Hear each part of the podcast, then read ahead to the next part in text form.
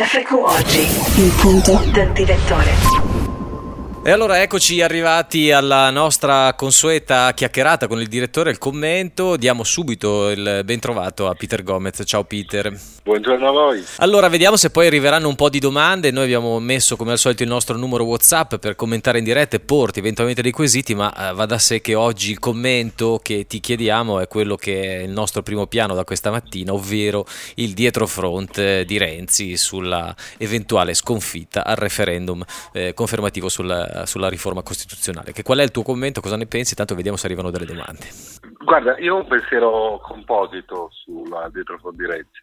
Io un paio di mesi fa avevo scritto un post per dire uh, Renzi, per favore, non dire più che ti dimetti in caso di sconfitta, perché? Perché il referendum non deve avere nulla a che fare con le sorti del governo, però devi fare anche un'altra cosa, visto che hai fatto una legge elettorale fatta coi piedi, che è una legge elettorale che vale solo per la Camera e non per il Senato, incomincia da oggi a mettere a posto questa legge e io cosa gli dicevo? Dai la possibilità ai cittadini di scegliere i suoi rappresentanti, ma dal mio punto di vista il ballottaggio non andava toccato. Marco Travaglio per esempio ha un'opinione diversa, secondo me invece il ballottaggio non è male perché il sistema del sindaco ha un suo senso, cioè scegliere tra il primo e il secondo e non mi convince questa cosa del fatto che siamo in un sistema tripolare, eccetera, eccetera e ah, quindi non dimetterti, dimetterti nel momento in cui la nuova legge che tu incominci a discutere in Parlamento adesso verrà approvata e porta il Paese alle urne. Renzi ha fatto tutto diverso, diciamo, ha incominciato la grande marcia indietro e ha detto uh, che si andrà alle urne nel 2018, ha una domanda specifica glissato sulle sue sorti, tutti i commentatori dei giornali sostanzialmente l'hanno capita così, se perdesse il referendum lui si dimette, va da Mattarella, Mattarella lo, richiam- lo rimanda alle Camere e visto che alle Camere eh, nessuno dei parlamentari se ne vuole andare a casa e oltretutto la legge elettorale non c'è, a quel punto probabilmente eh, riesce a vedersi rinnovata la fiducia. Uh, la questione è che tutto questo con il bene del paese aveva veramente poco a che, che vedere. Era stato fatto questo governo, o meglio si erano fatto prima il governo Letta, eccetera, si era detto che veniva fatto per uh, rimettere in piedi l'economia, fare tutte le cose che abbiamo detto. Poi Renzi ci ha detto che invece il suo governo era lì anche per fare le riforme costituzionali. Bene, se le riforme costituzionali vengono bocciate si fa la legge elettorale e si va al voto. Uh, io credo che se verranno bocciate le riforme costituzionali loro tenteranno di fare una legge elettorale che dia di nuovo magari un premio alla coalizione, ci ritroveremo con 3.600 partitini, probabilmente a questo punto rigoverneranno tutti insieme e visto che a decidere poi non sono queste cose, l'economia, alle elezioni successive i vecchi partiti prenderanno una tramvata di dimensioni storiche. Tutto questo mentre a Ventotene Renzi accoglie la Merkel e Hollande per parlare di Europa. Qualcuno stamattina ci chiedeva se eventualmente Renzi comunque dovrà sacrificare qualcuno sull'altare eventualmente della sconfitta del no, per esempio Maria Elena Boschi, per te è uno scenario possibile? Non lo so, può essere. Teniamo conto una cosa però, che al di là di quello che dicevamo prima, che nel momento in cui un governo va alle Camere per ottenere di nuovo la fiducia potrà anche succedere che partano una serie di giochi per cui la composizione del governo cambia, per cui pers- altri alleati possano dire ok noi il governo lo facciamo ma non lo facciamo più con Renzi perché Renzi ci è stufato, eccetera. Il dato di fatto è che oggi siamo di fronte a, a un inizio di marcia indietro molto grosso grosso, uh, sembrerebbe l'ennesima promessa rimangiata dall'uomo e che siamo, eh, abbiamo a che fare con un politico che invece che cambiare verso vuole mantenere la poltrona. Insomma.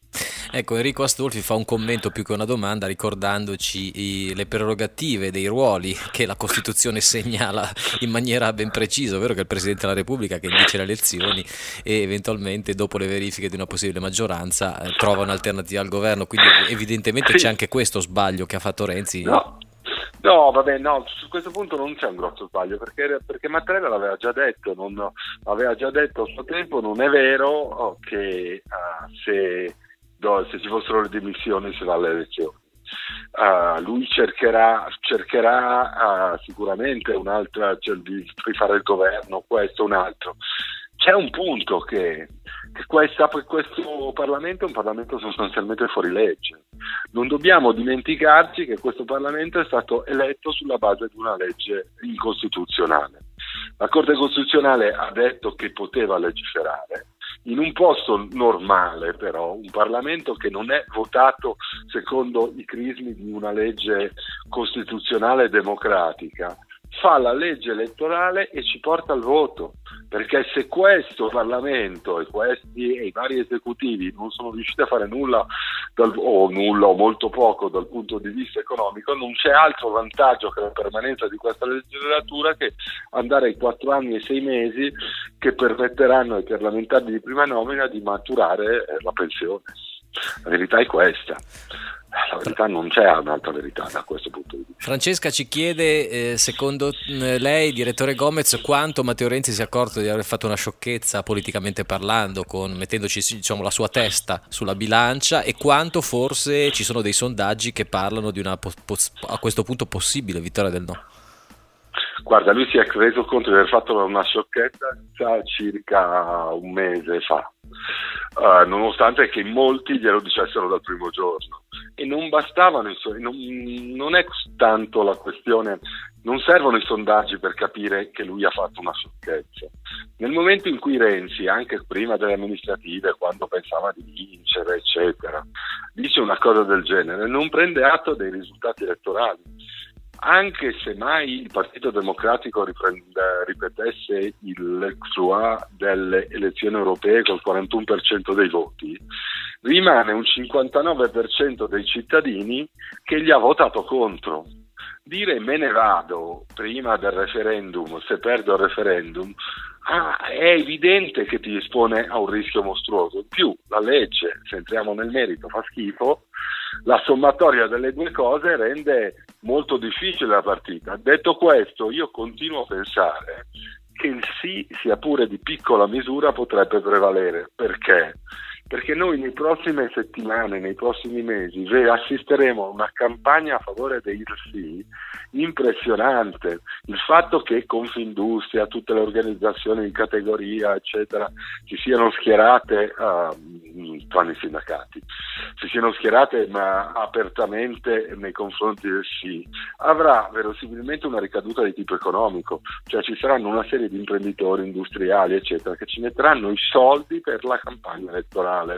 Quindi i famosi 10.000 volontari di cui parlava il super consulente di Renzi, Messina, quello delle campagne di Obama, uh, per convincere gli indecisi, potrebbero benissimo non essere volontari, ma essere persone che hanno un rimborso spesa di 50, 60, 70 euro al giorno. E capite che in questo clima economico uh, non è difficile trovare delle persone anche di media cultura che sono disposte a fare un lavoro del genere. Bisogna vedere se sul porta a porta poi la gente gli apre, uh, apre loro la porta. Però lo scenario è questo, la partita è tutt'altro detto che no vinca questo referendum. Ma fino il referendum andrà a fine novembre, ne posso, assisteremo prima a una legge di stabilità che prevedibilmente per quanto si potrà fare sarà una legge di stabilità che cercherà di dare qualche altra mancia elettorale, qualcosa per convincere gli elettori. Con quali soldi?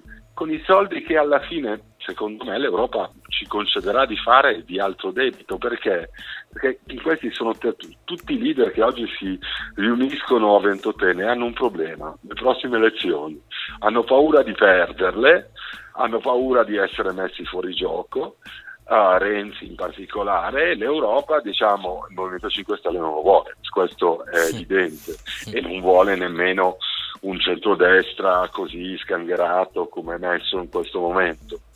Quindi è prevedibile che da qui a fine novembre cambi qualcosa anche nei sondaggi.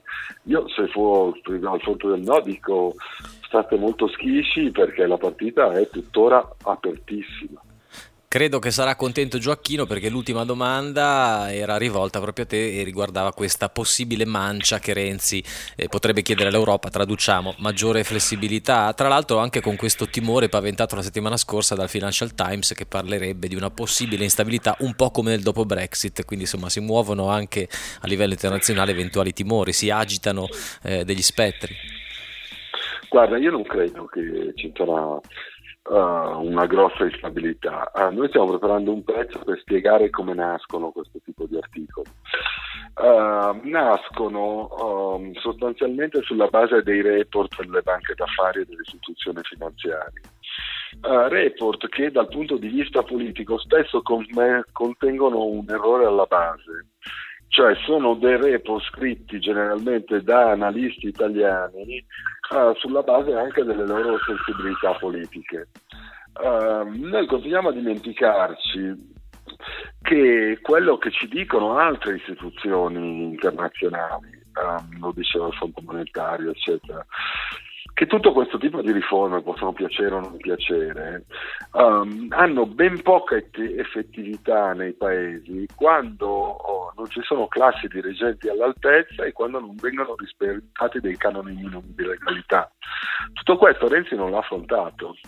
Il problema che dicevamo sulla legge elettorale, prima vi dicevo personalmente io ho sempre detto che il ballottaggio è un sistema sensato che secondo me dovrebbe scattare però oh, solo quando non hai fatto, non, non, dovrebbe scattare il premio di maggioranza nei confronti di chi ha il 40% dei voti, ma si dovrebbe andare sempre al ballottaggio come avviene nell'elezione dei sindaci e in ogni caso bisogna tornare a fare quello che Renzi stesso diceva che bisognava fare, i parlamentari li dobbiamo scegliere noi eh, non li devono scegliere loro. In questo modo, poco a poco, forse la classe dirigente del paese potrebbe essere anche migliorata. Uh, io penso che noi as- dobbiamo aspettare però, mh, perché non sappiamo cosa farà la Corte Costituzionale.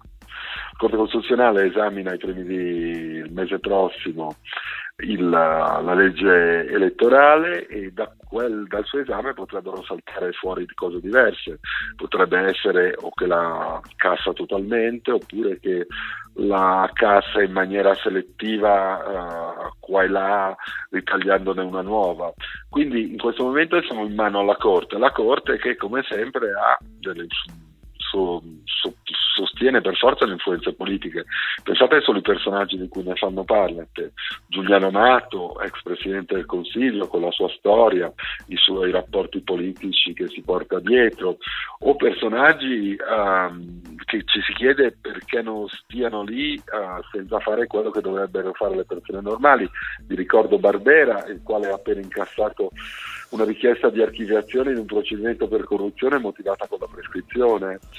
Ora è chiaro che lo può fare, l'opportunità vuole che un giudice costituzionale in quelle condizioni dica alt, io voglio la soluzione nel merito. Uh, è tutto un po' saltato in questo paese.